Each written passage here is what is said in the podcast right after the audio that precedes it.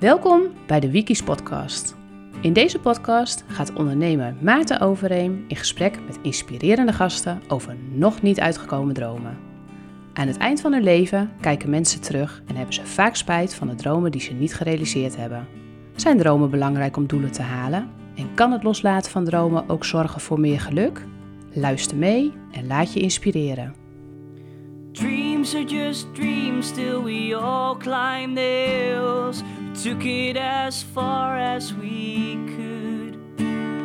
Wave after wave, we followed our paths. Sometimes more than En live eh, eh, met eh, jouw apparatuur en, ja, en jouw stu- Nou, mijn microfoon is jouw opnameapparaat, dat was Ja, het, hè? In, ja, in ja, mijn ja. studiootje, zeg maar. Dus ik, Ja. het- ik vind het heel grappig om te zeggen, maar welkom in eh, mijn podcast. Ja, Die en- gaat over... eh, Nou, welkom bij mijn microfoons. ja, Ja, die eh, gaat over, want ik onderbrak je. hij je, o- die gaat over. Nou, hij gaat over nog eh, tussen haakjes niet uitgekomen dromen. Mhm. En ik probeer eh, erachter te komen waar mensen van dromen. En of dromen ook nou ja, richting geven in het behalen van doelen. En ik probeer daar ook een beetje mensen te vinden uit alle walks of life. En Mhm. eh, het is natuurlijk voor nu heel leuk dat ik met iemand zit die zelf een hele succesvolle podcast heeft. Ja. en, eh, en een mooi... eh, En toch ja, bescheiden is gebleven altijd. Nou, Ja, dat- bescheiden. Ja. hey, en Bertels, jij bent 64. Ja. Ik zeg het even goed. ja. Maar waar droom jij op dit moment van? Nou, de, de, die vraag is een hele gevaarlijke vraag. Eh, want zijn dromen dan dingen die je leuk vindt, die je fijn vindt, of die je moet van jezelf? Zijn, zijn ze gebaseerd op eh, vrije wil? Op iets wat je gewoon leuk, waar je van tintelt, waar je blij van wordt? Of zijn ze eigenlijk gebaseerd op een op het eh, oplossen van een onderliggend probleem. En die twee lopen nogal eens door elkaar. Ehm, dus ik ben heel erg voorzichtig geworden in de loop van mijn leven met of wat ik wil echt is wat ik wil. Ja. En, eh, en ja, dromen die ik op dit moment heb. Eigenlijk het belangrijkste de- de droom is dat we met het team, met omdenken, gewoon de club mensen met wie we dit doen, dat we daar een hele toffe, intieme, fijne, prettige werksfeer hebben. Eigenlijk is dat een extended family, zou je kunnen zeggen. En misschien, dat is ook met ouder worden, is dat wel een kentering. Dat ik minder bezig ben met presteren naar buiten toe. ehm, met, met prestaties. En meer met verbinding en ehm, ehm, eh, intimiteit naar de mensen dicht bij mij, om mij heen. En kun jij überhaupt nog, eh, ja, dat klinkt wel heel zwaar, maar jij bent een, lijkt mij een vrij intelligente, Dank je. Neem je tijd voor deze vraag. Neem je tijd voor deze vraag.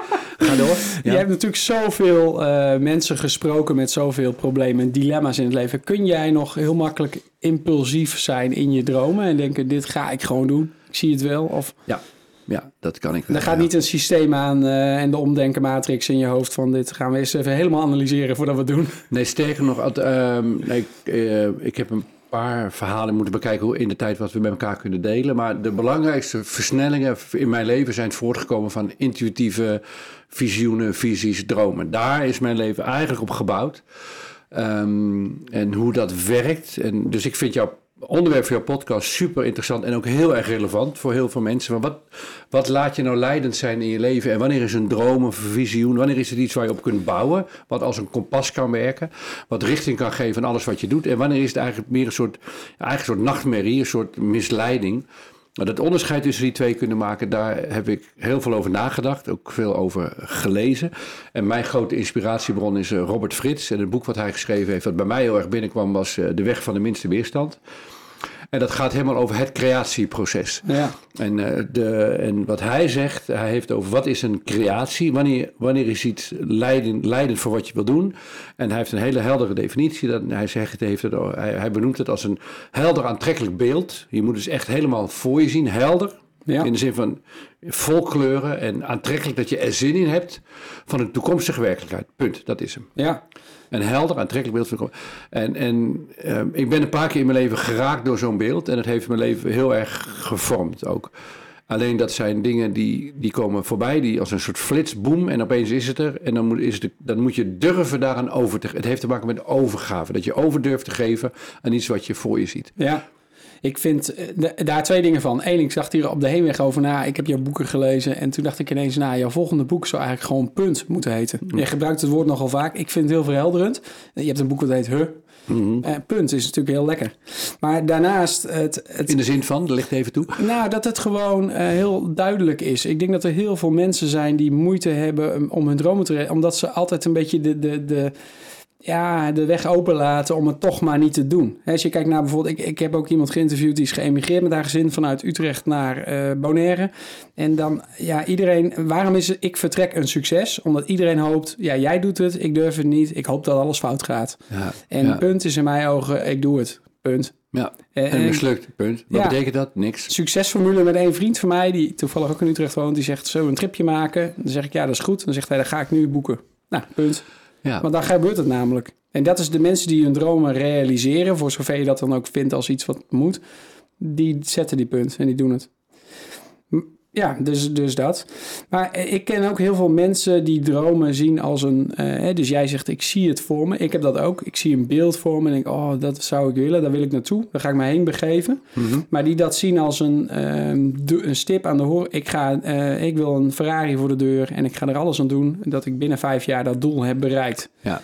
Wat, dat, wat vind je daarvan? Nou, ten eerste, een Ferrari voor de deur, is dat iets wat je heel graag wil in zichzelf? Ja, Het moet in zichzelf, dat moet het eindpunt zijn. Je moet het in zichzelf leuk vinden.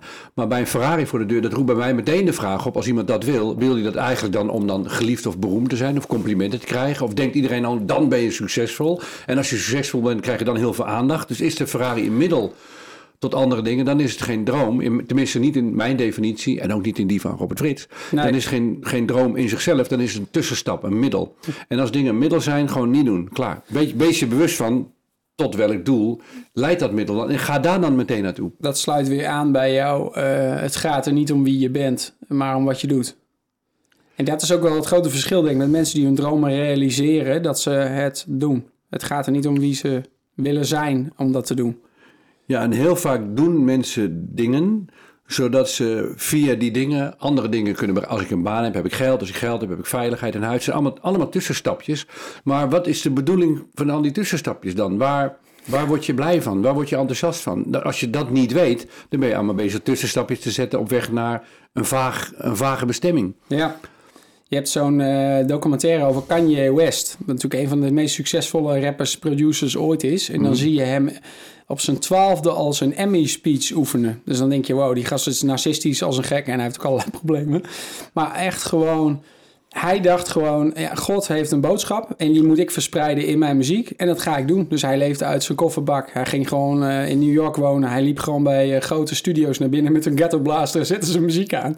Niet vanwege het podium, maar hij, hij dacht gewoon, dit moet ik gewoon doen. Het kwam gewoon uit zijn hart. Het is wel mooi eigenlijk, als je zo leeft. En terwijl heel veel mensen denk ik denken, als ik dit stapje zet en dan die en dan die. En dat heb ik allemaal gehoord in de, in de inspirerende podcast. En eh dan kom ik bij die Ferrari uit. En dan is het eigenlijk niet goed. Of niet goed. Het is een beetje. je waarschijnlijk. Wat Stephen Covey zegt is. Heel veel mensen beklimmen een ladder. En als ze bovenaan komen. En dan zien ze dat, ze op de, dat hij tegen de verkeerde muur aan staat. Ja, bijvoorbeeld. Ja. Kijk, eh, als, je, als je blij wordt van een, van een Ferrari, hè, van dat beeld, om het even daarbij te houden. Ja. Als je dan denkt, leuk, tof, hij is er en dan ben ik blij. En dat is het dan punt. Dan zou ik zeggen, nou, ga, als, je, als dat is wat, je blij, wordt- wat jou blij maakt, joh, ga dat doen, is prima. Maar als mensen denken, ja, dus ben, dan laat ik hem zien aan andere mensen en dan ga ik er rond en dan eh, da da da. Ja, dan is het, dan is het eigenlijk een tussenstap. En dan, dan moet je afvragen, waarom, waar- waarom wil je dan in godsnaam die Ferrari? Waarom ga je dan niet rechtstreeks naar het doel toe wat je daarachter hebt liggen? Als het, goed is, heb je, als het goed is, als mensen je vragen waarom wil je dat, dat is, het beste antwoord is geen idee.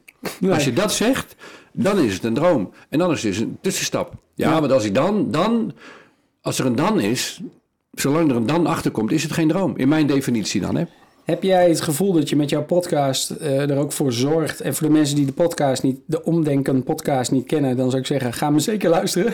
ik heb alle honderd zoveel afleveringen al gehoord. Maar heb je het idee dat je mensen ook helpt om hun dromen te realiseren met de podcast? Nou, dat is niet echt het doel.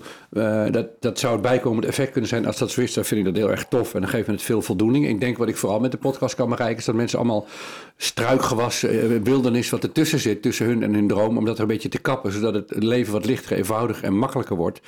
Ehm, het gaat vooral over het, het, het, het opruimen van gedoe van het gedoe. En er is gewoon, wij maken allemaal heel veel gedoe. En al het gedoe ontneemt ons het zicht op wat we graag willen. Uh, dus ja, als het die bijdrage heeft, dan, uh, en dat, dat hoop ik wel, dat is ook wel mijn doel, dan is het tof. Maar het gaat niet over dromen, nee. En, de, en misschien kun je dat nog eens uitleggen. De omdenken, het, het, de filosofie of de, de matrix, die gaat over uh, verwachtingen versus... Feiten. Ja. Ja, wat er is ten opzichte van... Als er een, een discrepantie, een verschil, spanning is tussen wat er is feiten en wat er zou moeten zijn, jouw verwachting over de feiten. En wat Duitsers heel mooi zeggen tussen zijn en zullen. Ehm, dan ervaar jij de feiten als een probleem. Dus elk probleem is per definitie een tegenstelling tussen feiten en verwachtingen. Regen betekent niks, maar als je gaat kaperen, het regenen is het irritant. En als je boer bent, het is droog geweest een tijd het gaat regenen, dan is die regen juist de bedoeling. Dus regen betekent niks, maar door jouw verwachting is het ofwel een probleem, ofwel een mogelijkheid, of je hebt er een neutrale verstandhouding mee, omdat je op dat gebied geen verwachting hebt. Dus dat wetend kun je dus, als je een probleem hebt, zowel de feiten proberen te veranderen als je verwachtingen proberen bij te stellen. Nou, en dan kom je op de omdenkmatrix. En er zijn er vier manieren. Je kunt of problemen oplossen. Dan pas je de feiten aan in jouw verwachtingen. Je hebt een lekker band, die plak je, band is gemaakt, probleem is opgelost. Alles is weer zoals het zou moeten zijn. Of je accepteert de feiten uh, en je laat je verwachting los. Stel je wil astronaut worden, het lukt alsnog niet, heb je een probleem. Nou, dat probleem is verdwenen zodra je loslaat dat je astronaut wil worden. Probleem weg. Als dat je lukt, als je het kunt loslaten, is het probleem weg. Ja. Dan ga je nog over waarnemen. Waarnemen betekent uh, dat je waarneemt dat je een probleem hebt waarbij je niks aan de feiten kunt doen en ook niks aan je verwachting kunt doen. Stel je Parkinson, dat is een, een tragisch probleem.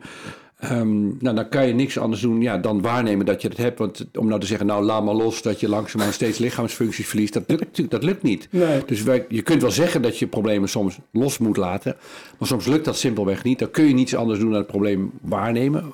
Alleen wat je dan wel kunt doen, dat noem ik de shit-puntregel. Jij verwijst ook eerder naar het woord shit. Is dat je waarneemt, ziet dat je een probleem hebt, wat ook echt een probleem is, maar je kunt wel besluiten er geen probleem van te maken dat je een probleem hebt. Ja. Dus dat is leren leven met problemen. En ik ben een kind uit de jaren tachtig. En in mijn ogen uh, hadden de generatie van mijn ouders... Uh, ik schat ze ongeveer... Uh, nou, die zijn ongeveer net zo oud als, als, als jij. Ja, mijn vader kunnen zijn, Bertolt. Ja, hoe oud ben jij dan? ik ben nu 41. Ja. Ja, mijn, nou, mijn vader is iets, iets ouder, ja. ja. Maar wij kregen natuurlijk de, de opdracht mee... als je maar gelukkig bent. Hè, dat ja. was het eigenlijk, want we hebben alles. De wereld is veilig, er is welvaart. Als maar je maar gelukkig bent. Ook daar moet je voorzichtig mee zijn, heb ik geleerd. want als je tegen je kind zegt: het enige wat ik verwacht is jij, dat jij gelukkig bent. Dat leek een hele vrije, open gedachte. Nou, fijn. Maar wat als je kind nou een tijd niet gelukkig is, of gestrest is, of in een burn-out zit, of depressief, of verslaafd is? Kinderen maken van alles mee, of op straat komt te lopen en ongelukkig is. Op dat moment heeft je kind dus twee problemen. Het is ongelukkig ja. en het voldoet niet aan jouw verwachting. Dus door die zin uit te spreken, um, is het voor kinderen moeilijk om periodes wat verdrietig in de war of depressief te zijn. Want dan stellen ze hun ouders dus teleur. Dus ook met die zin moet je als ouder ontzettend oppassen. De enige is, ik hou van je, hoe het ook is. Want laten we wel wezen, als je echt van je kinderen houdt, houd je toch ook van ze als ze ongelukkig zijn.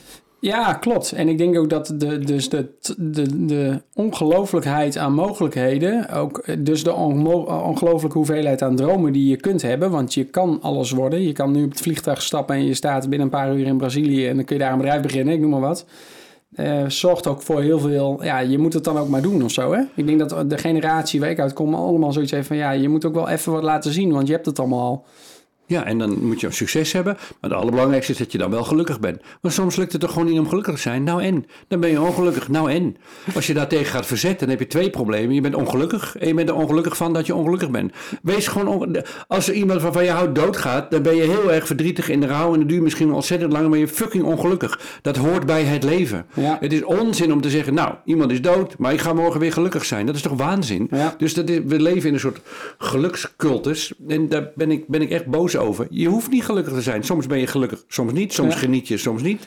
Hoe de fuck cares? En Maar stel ik was nog even bij de Matrix, want we hadden Oh, vier... Ja. maakt niet uit, ik bewaak zelf ook ja, dat is heel fijn. want Je Stuur weet een beetje ik in mee. elkaar zit. En, eh, ADHD. we hadden, geeft niks. We hadden ook nog, eh, we hebben dus loslaten, oplossen en waarnemen als vier manieren om met een probleem. Drie, drie manieren. En de vierde is dat je omdenkt, bij omdenken, dat je dus zowel de feiten verandert als je verwachtingen gewoon iets heel nieuws creëert. En als dat lukt, dan heb je van een probleem een nieuwe mogelijkheid gemaakt. Die wil ik nog even Ja, toevoegen om het denk- verhaaltje af te maken. Ja, en ik kom die steeds vaker tegen in mensen die dus eh, vol, hun dromen volgen. En want ik ben natuurlijk op dit spoor gekomen omdat eh eh, eh, Bronnie Ware een boek heeft geschreven over de top 5 regrets of the dying. Die heeft in Australië in een hospice 1500 mensen gevraagd, waar heb je spijt van? Oké, geweldig. En op nummer 1 stond, ik wou dat ik trouw was gebleven aan mezelf en dat ik mijn droom had gerealiseerd. Ja. Dus in een tijd waarin Had je ik maar meer gedurfd. Had ik Ja. maar meer Spijt gedurfd. van de dingen die ik niet heb gedaan. Ja, en ik denk dat als je dus kunt omdenken, dan kun je denken, en ik heb een voorbeeld heb ik al eens vaker genoemd, iemand zegt ik zou altijd wel in een, een vakantiehuisje willen hebben op, eh op Terschelling. Ja. Nou, dat is niet makkelijk als je jong bent, Ja, vrij prijzig. maar hij is ook een hele begaafde marketeer. Ik zei, waarom ga je dan niet eh, een huisje benaderen en zeggen van ik zorg ervoor dat hij het hele jaar vol zit, maar dan wil ik er ook eh, twee maanden per jaar zelf kunnen zitten. En de mensen die in mijn ogen hun dromen volgen, doen dat. Die, die stellen een beetje hun verwachtingen bij. en dan komen ze toch eh, ja, misschien op het punt uit waar ze willen. Zonder dat het dat perfecte plaatje is. Voel je de link? Ja, dat, is, dit, wat jij beschrijft roept meteen allemaal interessante vragen en gedachten op. En, ehm, kijk, als je, als je, eh, als je eh, iets... Laten we het even bij het huisje in Terschelling hebben. Als Ja. je het voor je ziet, dat huisje... Dan hoort natuurlijk bij... eh, woon je daar? Dus om het beeld aantrekkelijk en helder te maken... daar hoort, daar hoort dan bij... Nou, word je gelukkig gewoon van een huisje hebben, punt... Of je nou bent of niet, waarschijnlijk niet. Waarschijnlijk het deel van die droom dat hij dan, dan vaak is. Dus als je de droom helemaal afmaakt, voordat je aan het werk gaat, moet je eerst visualiseren, hoe vaak ben ik daar dan? Het hele jaar? Nee, dat is waarschijnlijk een beetje suf. Dus pas als je het helemaal precies ingevuld hebt, pas dan kun je aan het werk gaan om te gaan bouwen. En dan is de kans heel groot dat je inderdaad erop uitkomt, ja, als ik er twee maanden per jaar ben, en eigenlijk liefst dan in de lente, in een maand, en, en, en, en, en ja, dan ontstaat de ruimte om hem te gaan verhuren. Uh, maar je moet heel erg oppassen, want voor je het weet word je dus weer een verhuurbedrijf. En dan was je, had je, was je vergeten, heb je allemaal werk op je hals gehaald. Moet je elke keer schoonmaken en heb je iemand die het bewaakt. En dan ga je daar geld, en dan verdien je er geld mee. En hey, ik heb een verdienmodel. En dan, dan drijf je eigenlijk van je droom af. En dat zie je vaak gebeuren. Dat mensen wel een initiële start hebben die richting gaat wat ze echt willen. Maar dat ze eigenlijk onderweg verdwalen. Omdat ze niet durven vast te houden aan wat wil ik nou echt. In dit geval, wat hij echt wil, zou goed kunnen zijn, daar twee maanden per jaar zijn. Dat is wat ik echt wil. Ja. Interessant. Dus eigenlijk, eh, wat jij ook in het begin van het gesprek al zei, is dus vanuit jouw uh, kennis en kunde, is het eigenlijk de vraag dat je je droom eens wat verder afmaakt. En dat je eens kijkt, wat zegt het nou eigenlijk over mij dat ik dit droom? En dat wil niet zeggen dat je het dan niet of wel moet doen, maar er kunnen ook heel veel dromen zijn die voortkomen uit andere beweegredenen dan dat je dat gewoon echt leuk vindt om te doen. Ja. Dat is wel een interessante ja. dimensie. Ja, je, je, moet, je, moet, je moet gewoon tintelen, blij worden, er zin in hebben. Zodra er moeten energie bij komt, dan moet je er, moet je meteen mee stoppen. Hey, stel nou dat jij in 1919 uh, was geboren, ik noem maar wat. En jij was dus nu battled geweest in, uh, ik ben niet zo goed in hoofdrekenen, maar vlak, je hebt twee oorlogen, één, twee. Je hebt een oorlog overleefd en je bent battled Dat zal in 1983 zijn. Nou, ja, nou, laten we nog even iets, vlak na de oorlog ben jij uh, battled gunster en uh, op deze leeftijd. Ja. En je hebt omdenken bedacht. Er was geen podcast, maar je kon in een dorpshuis gaan zitten praten met mensen over hun problemen. Zouden de problemen uh, hetzelfde zijn geweest? Of is dit ook een beetje een generatieding, omdat we nee, juist zoveel we, dromen. We hebben, nu, we hebben nu als tijdsgeest met z'n allen be, beïnvloeden elkaar ontzettend. En ook de tijd waarin we leven beïnvloedt ons ontzettend. Dus wat je ziet is dat er is veel verwarring over waarom doe ik dingen, waar gaat het leven om, over geluk of over succes. En nou, wij leven natuurlijk in een, hele, in een heel rijk land waarin van alles kan. En allemaal, onze ouders geven allemaal boodschappen mee. Zoals, nou, als je maar gelukkig wordt, doe maar wat jij wil. Nou, dat zei ze niet na de Tweede Wereldoorlog. Toen zei ze, als je een huis hebt en als je maar goed inkomen hebt... en als je als man voor je vrouw kunt zorgen, dat is jouw... Uh, uh, bedoeling, als je nu in de Oekraïne leeft, je zit midden in een oorlog... dan geef je kinderen dus hele andere boodschappen mee... Eh, en je hebt daar hele andere urgenties dan nu. Dus ja, de tijdsgeest waarin we leven is heel erg bepalend voor het soort problemen. En ook het soort doelen, dromen wat, eh, die we hebben. En waar we ruimte voor hebben. Als jij in Afrika, in eh, Rwanda woont, nou, je kan van alles dromen. Maar het is gewoon heel erg weinig mogelijk. En gewoon in leven blijven is al moeilijk genoeg waarschijnlijk. Ja, dus dromen hebben en problemen hebben, eh, dat heeft heel erg te maken met de levensstandaard en de wereld waarin je je bevindt. Denk je dat, dat zeg maar, de, eh, eh, dat is ook wel een grappige side note. Ik was in, met vrienden een tijd in Australië aan het reizen en dat is ook een scene. Dus in elk hostel heb je de gitaarspelende gast. Je hebt altijd een paar Duitsers en dat is een soort scene. je hebt altijd een paar je hebt Duitsers. altijd dezelfde een hele grappige tussenzin. En die je mensen, hebt altijd een paar ja, Duitsers. altijd een groepje Duitsers. Je hebt altijd de, de, de surfgast die een net iets te dure zwembroek aan heeft, maar wel heel laks eruit wil zien. En je hebt altijd dezelfde vragen. En hoe lang ben je hier al? En what are you here for? En bla bla bla. En wat Mhm. doe je? Dus wij werden er gek van. Dus op een gegeven moment hebben we bedacht: I'm the son of a butcher and I've just arrived today. Dus Ja. van: ik heb geen verhaal. En dan, Ja. Maar stel dat jij dus de son of a butcher was, zouden er in die tijd burn-outs zijn geweest? We wisten nog niet wat het was. Waren mensen overspannen? Of gebeurde dat niet? Ja, dat- wat een vraag allemaal, joh. Daar heb ik ook niet zo 1, 2, 3 antwoord op. Moet, moet ik hier nou weer mee? Ik denk dat het antwoord is dat heel veel dingen die wij nu ADHD noemen en burn-out, dat die toen ook er al waren.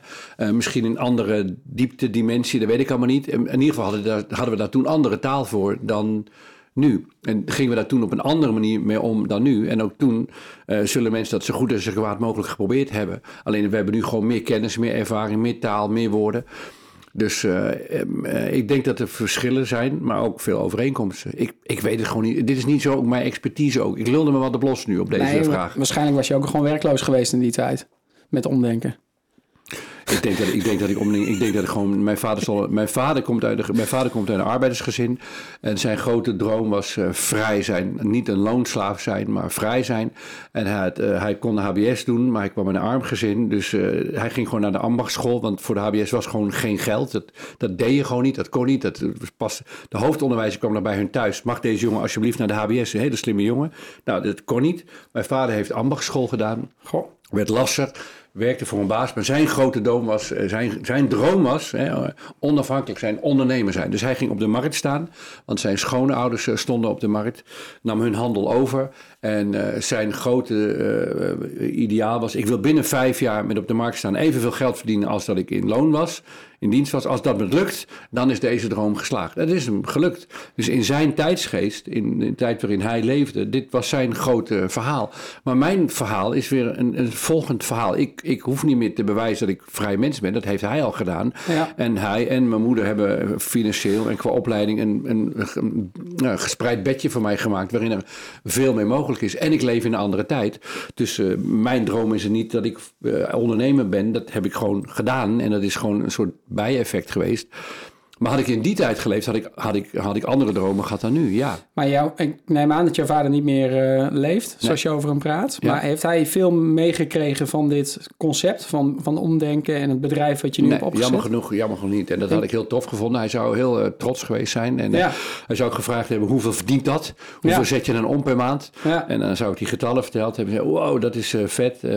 Ja, en hij zou er echt grote... Ik weet zeker dat hij er grote bewondering voor gehad zou hebben. Ja.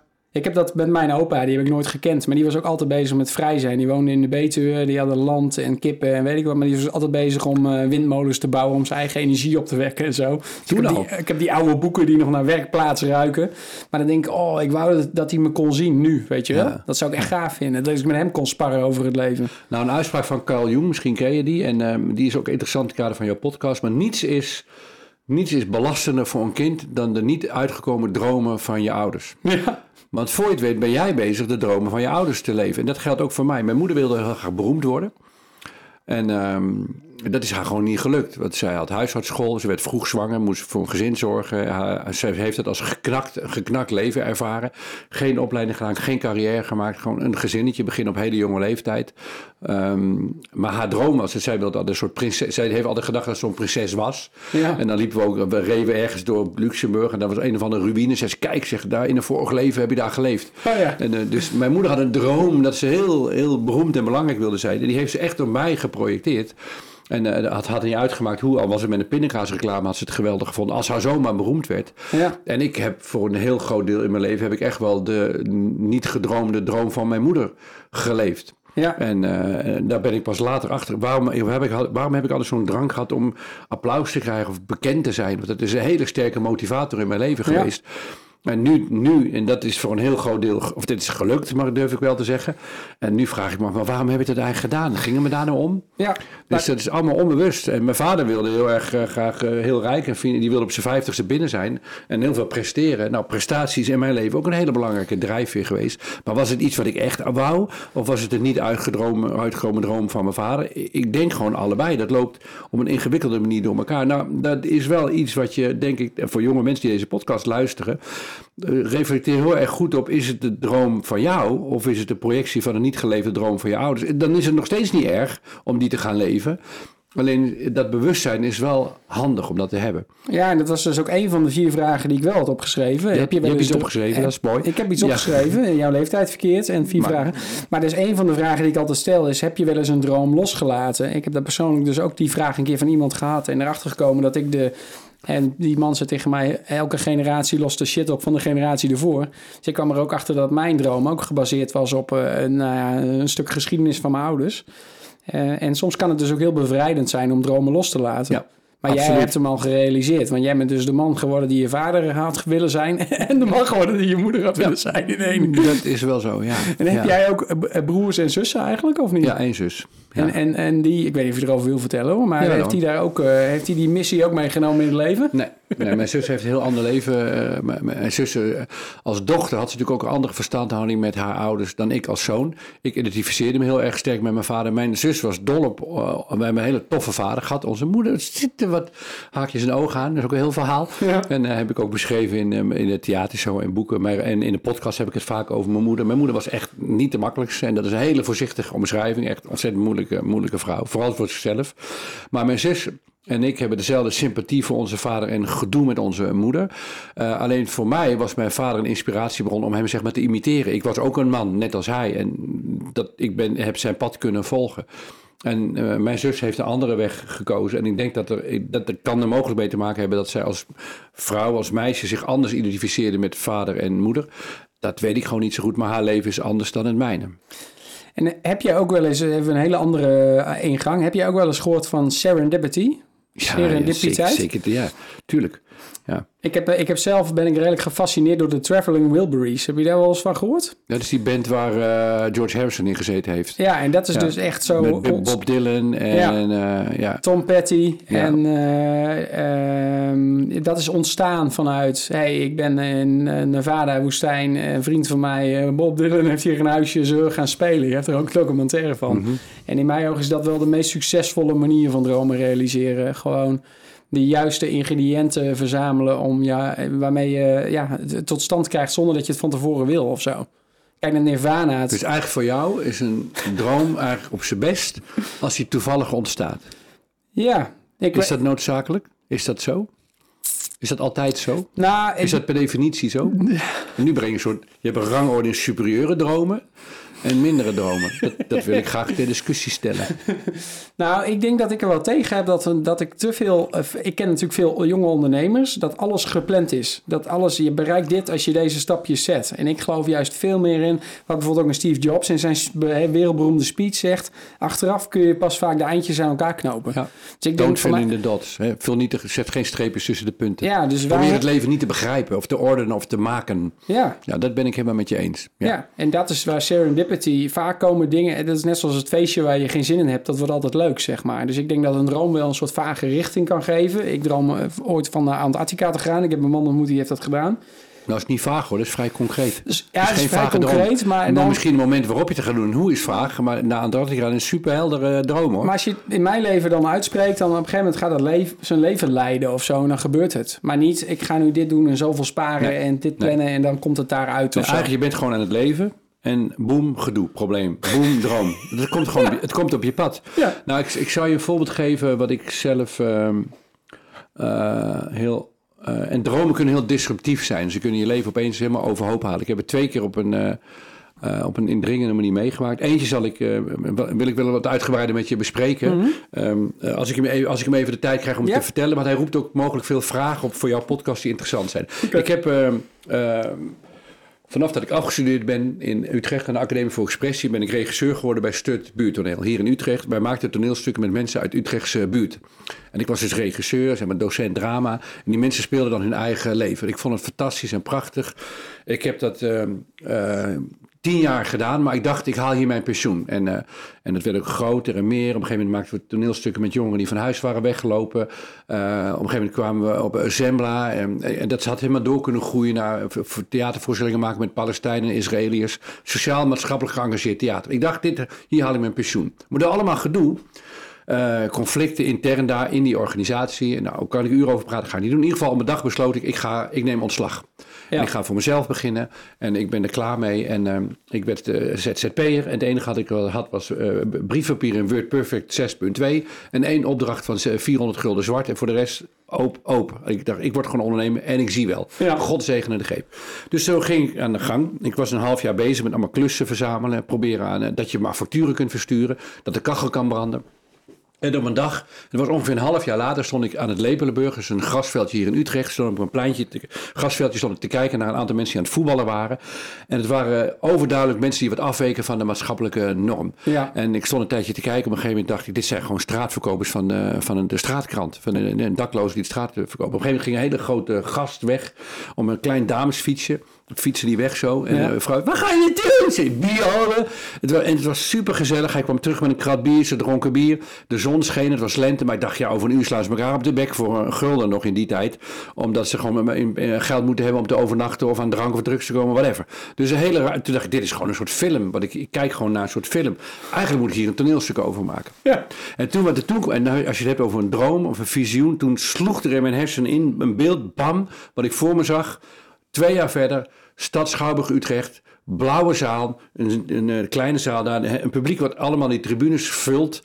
Um, het licht gaat uit, het toneelstuk begint met daklozen, een voorstelling van 75 minuten. Na afloop staande ovatie, ontroering dat deze mannen, gewoon een voorstelling zoals die bij Stut ook had gemaakt, alsmaar, maar dan met een heel nieuw onderwerp. Toen dacht ik, ja maar, ah, twee jaar dan moet ik een stichting oprichten. Dit, had ik, dit was toch klaar, dit was toch bij mijn verleden. En dan moet ik subsidie werven en dan ben ik natuurlijk een jaar bezig met geld. En, uh, allemaal geen zin in. Toen dacht ik, maar weet je, dit is dit is wat ik wil. En dit, dus ik werd geraakt door een, door een droom, door een visioen. En ik wist, er zijn twee dingen. Mijn verstand zegt, doe dit niet. En mijn intuïtie zegt, dit is wat ik nu moet doen. Dit moet ik gewoon. Ik voelde me geroepen om dit te doen. Het was heel, heel dwingend.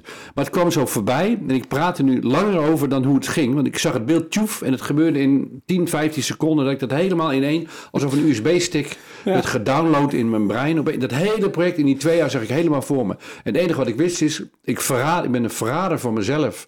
Van wat ik echt wil. Wat in mijn leven moet gebeuren. Wat op mijn pad komt. Als ik het niet doe. Um, maar het was echt heel, het was een, een heel flits, poef. En ik, ik zuchtte, ik dacht, blijkbaar moet ik dit doen. Blijkbaar ja. moet ik dit doen. Ja. En het is helemaal precies zo gegaan als ik in die 10, 15 seconden voor me zag. Ik heb mijn bestuur en mijn stichting en een bestuur en een en uh, iemand gevraagd om met mij te doen en subsidie aangevraagd. En uiteindelijk alles, we, we, we, hadden drie ton nodig. Het is allemaal bij elkaar geharkt, allemaal gelukt. En precies twee jaar later was er in de blauwe zaal, was er die voorstelling. Ik zat de, een uur voor aanvang zat ik op de tribune en ik wist over een uur begint precies wat ik voor me zie. En ik was zo ontroerd van dat het helemaal uitkwam zoals ik had bedacht. Het was alsof je, je hebt zo'n viewmaster, viewmaster had je vroeger met twee van die beeldjes, weet je wel. Ja, ja, ja. Het was alsof het beeld van het verleden en het beeld van het nu, die twee beelden over elkaar vielen. Ik opeens de diepte zag van het hier en nu, dat tijd helemaal verdween als entiteit.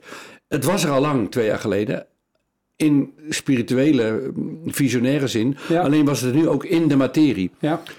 Um, en dat was zo'n indringende ervaring dat ik een soort voorschouw kreeg van datgene wat moest gebeuren. En ik voelde mezelf ook niet degene die een droom verwezenlijkte. Ik voelde mezelf veel meer iemand die in een droom werd meegenomen. Iets wat gewoon moest gebeuren en waarin ik deelgenoot van was.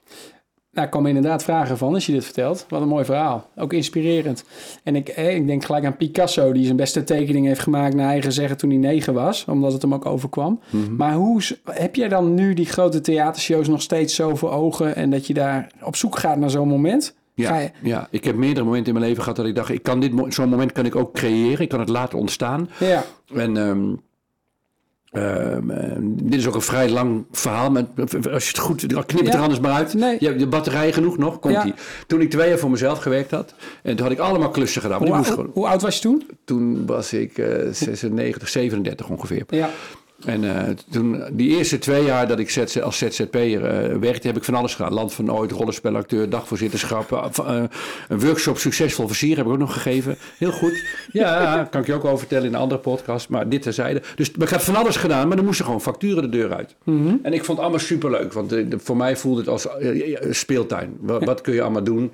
En, en hartstikke leuk. Maar na die twee jaar dacht ik van ja, als ik nu gewoon doorga zonder in te grijpen, dan wordt dit een soort bedrijf met trainingen.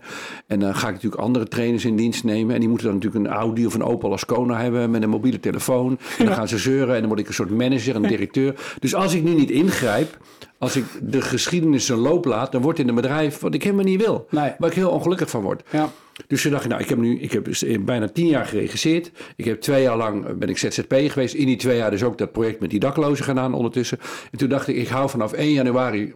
En ik had het heel druk ook van al- allemaal gedoe, ook veel onbetaalde klussen. Maar dat vond ik allemaal prima. Maar vanaf 1 januari hou ik halt. En ik ga een soort vacuüm creëren. En ik wil voor me zien, ik wil voor me gaan zien. Ik wil dus geraakt worden door een droom. Door iets wat ik A, leuk vind om te doen. Waar ik gewoon zin in heb. Dat is het allerbelangrijkste wat ik leuk vind. Als je dan toch werk verzint, Ja. verzin dan iets wat je leuk vindt. Ja. Waar ik goed in ben of goed in kan worden. Ja. En waar de wereld behoefte aan heeft. Ja. Eh, waar, waar geld mee te verdienen is. En, en of wat zin heeft. Wat meerwaarde heeft. Zeg maar. Alle drie. Zodra het een van die drie niet heeft. Is er niet goed genoeg. En ik besloot vanaf 1 januari. Trek ik een soort vacuüm. Ik maak een soort ruimte. Eh, ik, ik neem tijd. eh, om dat beeld. Om dat beeld om, mij, om dat beeld mij te laten vinden, zeg maar. Ja. En wat ik toen voor me zag, was dat ik een soort tuinman was. Ik sta in een tuin, het is winter. Het was toen ook winter, want vanaf 1 januari zou ik dat gaan doen. En dat ik in een tuin rondkeek, dat ik alleen maar grond en aarde zag. Maar dat er overal van alles onder de grond zat. Allemaal bolletjes die uit zouden komen. Het enige wat ik zou moeten doen is wachten. Niet gaan graven en trekken, niet erop lopen duwen. Maar wachten, kijken wat er allemaal zo komt. En dan denken, ah, dat is hem. Ja. Dat, is, hem. dat heb ik gedaan. En het is de moeilijkste periode in mijn hele carrière geweest. Want wat is dat dan? Wist ik veel. Dus eh, ik had één vaste opdrachtgeefster. En die eh, belde op in januari meteen. Maar dat was heel veel werk voor heel weinig geld. Allemaal gezegd. Maar het was de enige vaste opdrachtgeefster die ik had. En dat kostte me heel veel tijd. En ik wist die tijd zit in de weg om te bedenken wat ik leuk vind om te doen. Dus ze belde op. Hallo, ik ben tot nu. Ja, ik heb een nieuwe klus. Ik zei, ik, ik doe het niet. Nee. Waarom niet? Ja, het kost heel veel tijd en het, ja, het verdient vrij weinig. En ik, eh, het- ja, ik hing de telefoon op, zo ging dat nog, dat je de telefoon niet ophing in die Ja, tijd. ja. En daar ging, me, maar ging vaste opdrachtgeefster. Nou, dat heeft eh, tot bijna april geduurd. En wat ik zei, dat is de moeilijkste periode in mijn leven geweest. En wat me enorm hielp, was een uitspraak van een vriend van mij. Die zei, wat je moet doen, je moet een vacuüm creëren, leegte. Want als je vacuüm creëert, dan komt heel veel energie naartoe. En hoe meer vacuüm je creëert, hoe meer er naar je toe kan komen. Dus leegte maken, niks doen, niks willen. Ja. Maar man, dat is moeilijk. Want de hele tijd denk je, nou, wat wil ik nou? Wat wil ik nou? Ik wil het weten. Ik wil een plan en wil ik aan de gang en een actie. En dan ga ik, eh, ga ik, ga ik geld verdienen. En toen, ha- halverwege april, wat ik toen voor me zag, en toen dacht ik, dit is hem. En dat is ook het hele bedrijfsmodel van omdenken geworden. Eerst was het ja maar, toen omdenken. Wat Ja. ik voor me zag, ik op een podium, praat, praat, praat, praat, over dingen. Iemand naast me, acteur, assistent, sidekick met de muziekjes instarten, scènetjes spelen, eh, eh, en publiek. eh, en, dan, eh, en dan staande ovatie en factuur. Ja. Dat was het bedrijfsmodel. Verder niet. Factuur. Punt. Factuur. En, en dan werd ik van dat idee, van dat beeld, van dat beeld werd ik zo blij. Dat ik, ja, maar dat, daarin gebeurt alles wat ik leuk vind. En ik moest ook wel een verhaal hebben wat ik dan vertelde. En ik had toen iets over ja maar. En deed ik oefeningen mee, had ik een verhaaltje bij. En, toen, eh, en, dat, en daar ben ik mee van start gegaan, ongeveer in 1999. En dat is nog steeds wat we nu nog steeds doen. En toen dacht ik, nou, dat vind ik zo leuk, misschien blijf ik het wel tien jaar doen. Ja. Nou, inmiddels zijn we bijna 25 jaar verder en ik vind het nog steeds leuk om te doen. Ja, en even één korte vraag tussendoor, waar ik de hele tijd over nadenk. Jij zegt dus, het maakt niet uit wie je bent, maar om wat je doet. Is dat ook de aantrekkingskracht tot het hele toneel- en theaterverhaal? Dat je daar gewoon juist een rol moet spelen? Die bedacht ja, is? dat- ja, nou, dat is zeker waar. Nou, het, het- wat leuk is, in het echt spelen we ook rollen. Ja. Dus je bent manager. Of alleen in het echt speel je rollen waarvan je vindt dat ze horen, wat de bedoeling is, wat past. En dus speel je rollen die niet altijd even goed weergeven wie je werkelijk bent of wat je leuk vindt. Dus het leuke is, door rollen tussen aanhalingstekens te spelen op toneel, kun je daarin vaak veel authentieker zijn dan je in het echt vaak bent. In het echt hou je vaak in. Dus ik, naar mijn overtuiging kunnen we op het toneel vaak echte kanten van onszelf ontdekken. Terwijl we in het gewone leven rollen spelen die eigenlijk helemaal niet zo goed bij ons passen. Nee, En wat dus eigenlijk de mooiste takeaway is van de vele al in dit gesprek, denk ik. Dank je. Is, dat had ik ook ergens al verwacht. eh, is natuurlijk dat je dus eigenlijk zegt: we zijn zo geprogrammeerd om te doen en om dingen na te jagen. Terwijl juist de echte creativiteit ontstaat door niks te doen. En dat is natuurlijk heel, gaat heel erg tegen je systeem in. Om maar te gaan zitten in je tuin. Te wachten tot er iets komt. Ja, nou, dan gaat is- iedereen het- zeggen: ga nou eens wat doen, man. Nou, het is, het is, het is ja, en, ja en nee. Want eh, dat, dat, wat ik vertelde bij het Lepelenburg, het grasveldje, dat was, ik ben poef, ik ben getroffen door een beeld en ik ben het gewoon gaan doen meteen. Daar heb ik niet op gewacht. Nee. Dus soms kun je ook geraakt worden door een droom. En mm, ik, ik heb wel in mijn leven geleerd om te voelen, dit doe ik omdat het gewoon werk is, omdat ik het eigenlijk niet wil. Ja, het hoort erbij. Eh, en dat, wat je hebt, corvée, je moet geld verdienen, je moet een huis betalen. Dus Boekhouding. Dingen, boekhouding. En dat is niet erg. Nee. Alleen weet wel heel goed dat je het doet omdat het handig is, zijn middelen. En dat je het niet doet omdat het je roeping of je passie of je plezier, whatever is. En ehm, voor mij is dat niet, ik leef niet om gewoon mezelf in leven te houden. Daarvoor was ik hier niet gekomen. Maar heb je dit nu nog steeds ingebakend in je systeem? Dus dan moet eh, je bedrijf zeggen, nou Bertolt, kom eens met iets nieuws. En zeg je, nou jongens, ik ga even in de tuin zitten, eh, drie maanden. En dan kom ik met iets. Of, of zijn daar mensen voor nu? Of is dat niet meer zo nodig? Nee, het is nog steeds heel erg nodig. Mis je het soms wel eens misschien?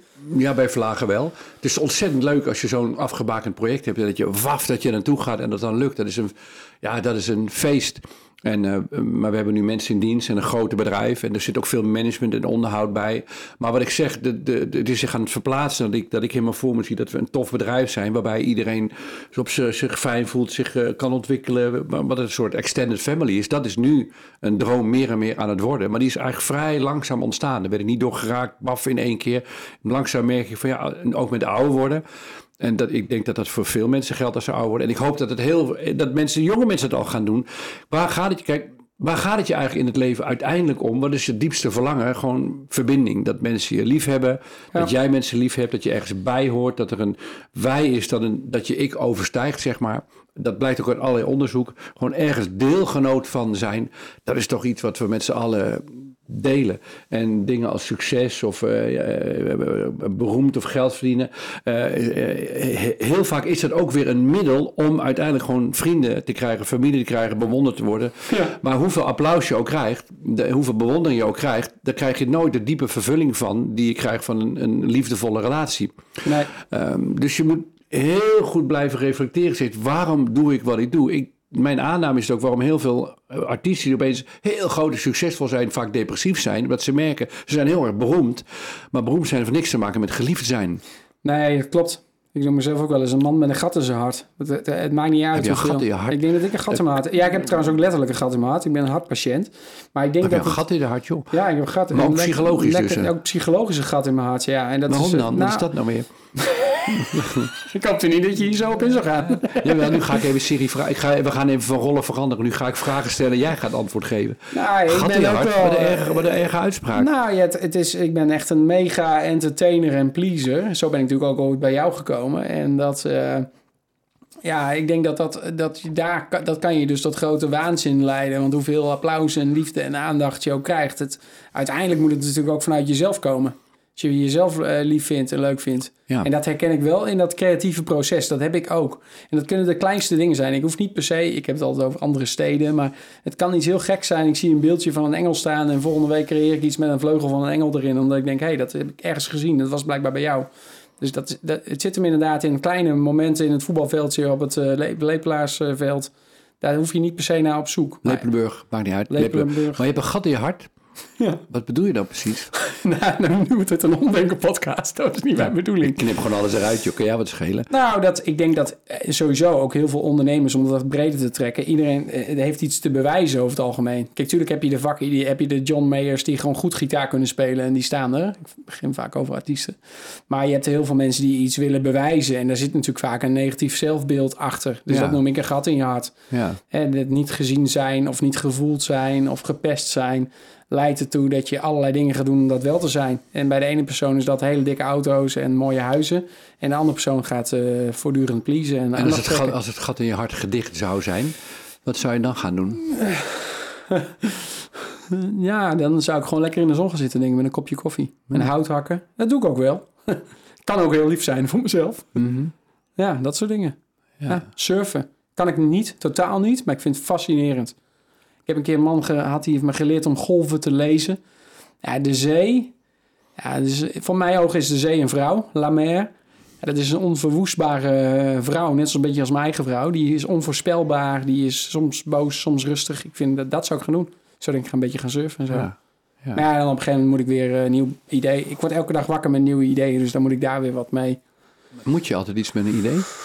Nou ja, de, Wat is, is, zou het erg zijn als je een idee hebt en je doet er niks mee? Nou, dat- Wat is er erg aan die niet nageleefde dromen? Nou, klopt. Dat hoeft ook niet altijd. En sterker nog, je kan ideeën ook compleet verpesten. Wat ik heel vaak heb, door mensen te snel ergens bij te trekken. En die stellen drie kritische vragen. En dan denk je, oh ja, is het wel zo'n goed idee om bananenbrood te gaan verkopen in mijn dorp? Maar Dit eh, klinkt als een heel succesvol idee trouwens, om dit te zeiden. ja, Ja. is dus een kracht. En een, Ik weet niet hoe groot je dorp is en hoeveel bananenbrood je wil maken en verkopen om rond te komen als businessmodel. Maar het Ja. klinkt eh, aantrekkelijk. Daar heb ik dus wel over nagedacht. Maar eh, het gat in mijn hart wordt ook wel kleiner door gewoon dit te doen, de podcast, gewoon uit mijn hart. En daar zit dus ook geen. het is ook zo'n moment geweest waarin ik dacht, ik ga het doen. En het lijkt nu tot hele fascinerende gesprekken en ook een heleboel dimensies aan dromen. Jij geeft er weer een hele andere dimensie aan. Hè? Philip, mijn eerste gast, die droomt ook terug. Die staat in Rome en dan ziet hij zichzelf voor zich in de Romeinse tijd. dat hij daar staat terwijl de paarden om. Ja, dat vind ik ook weer een hele gaaf, gaaf Mm. idee. Hmm.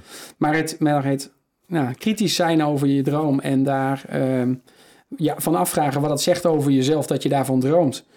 Plus een vacuüm creëren. Ik vind dat wel twee hele waardevolle tips voor de luisteraar. En en en wat, wat, ik- wat, ik, nee, wat ik hoop dat mensen meekrijgen is dat, ehm, dat als mensen je vragen waarom wil je dat, dat het antwoord, eh, het beste antwoord is geen idee, dat lijkt me gewoon tof. Punt. Ja. Als je dat als antwoord geeft, hè, dus ook als je artiest bent en eh, je wil muziek maken, hopelijk wil je muziek maken om muziek te maken, punt.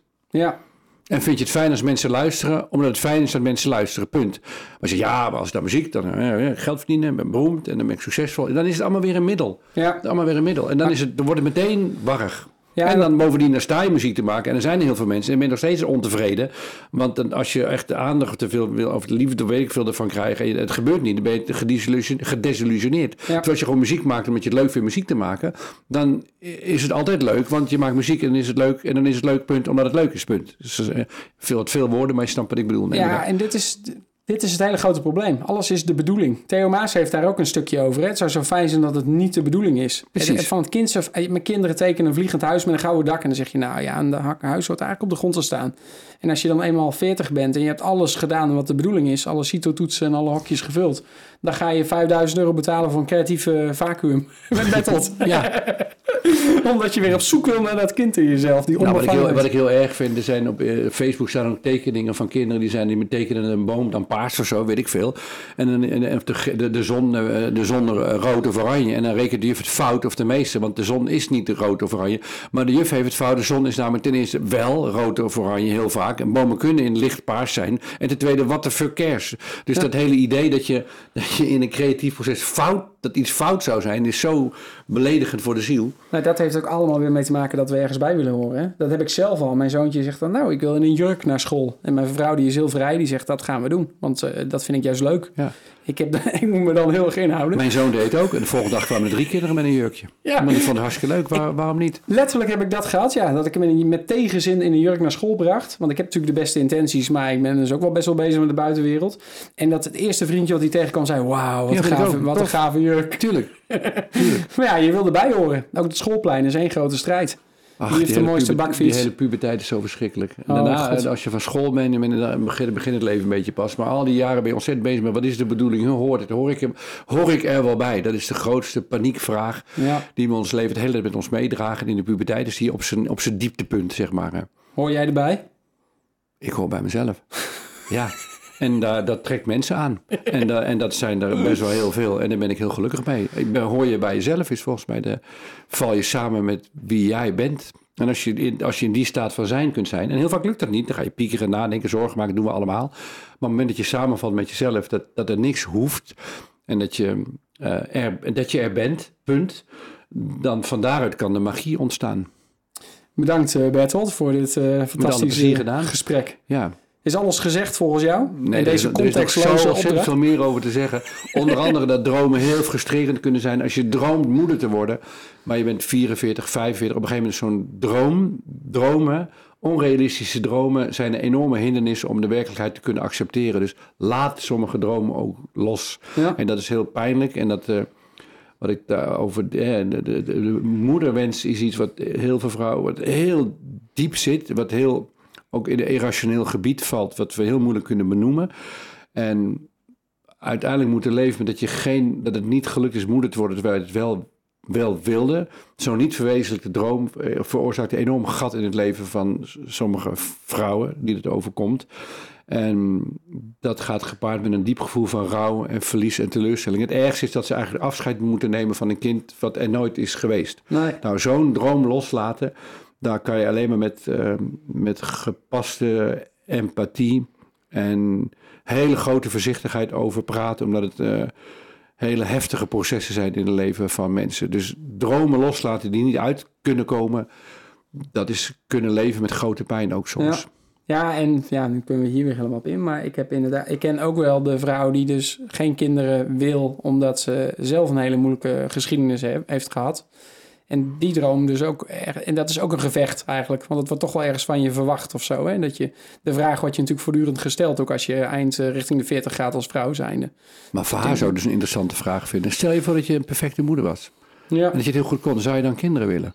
Ja, dus is, ze- is ze bang voor haar droom? Hoeveel kinderen worden er niet geboren vanwege negatieve zelfbeelden en trauma's? Ja. En hoeveel kinderen worden er wel geboren vanwege negatief? Die zijn er ook. Van, eh, oh, mijn, mijn, mijn kind, als ik een kind heb, ga ik mijn kind gelukkig maken. En dan word ik gelukkig. Ja. Net zoals je een puppy neemt, omdat jij gelukkig wordt van de puppy. Maar is natuurlijk een hele slechte reden om kinderen... Maar goed, we dwalen een beetje af en je was aan het afronden. Ik wil je ook niet tegen je zin aan de praat houden. Nee, ik vond het eh, fantastisch. En het, eh, ik, ja, ik ben eh, erg blij met jouw tijd en jouw visie op het leven. Ik denk dat we hier heel veel aan hebben. En ook nou, de jonge luisteraars hier wat, wat uithalen. En ja, ik vind jouw onderwerp heel erg belangrijk. En als we met z'n allen een beetje meer voor elkaar krijgen... dat mensen zich door hun dromen weten te laten te raken... en ook heel goed weten wat is een droom, wat is het wat ik graag wil... en wat is eigenlijk het vermijden van een nachtmerrie. Wat, eh, dat als wij met z'n allen dat meer en meer kunnen... krijgen we een veel leukere en lichtere eh, wereld. Ik denk dat hij nog maar één woord na moet, naar deze zin. Punt.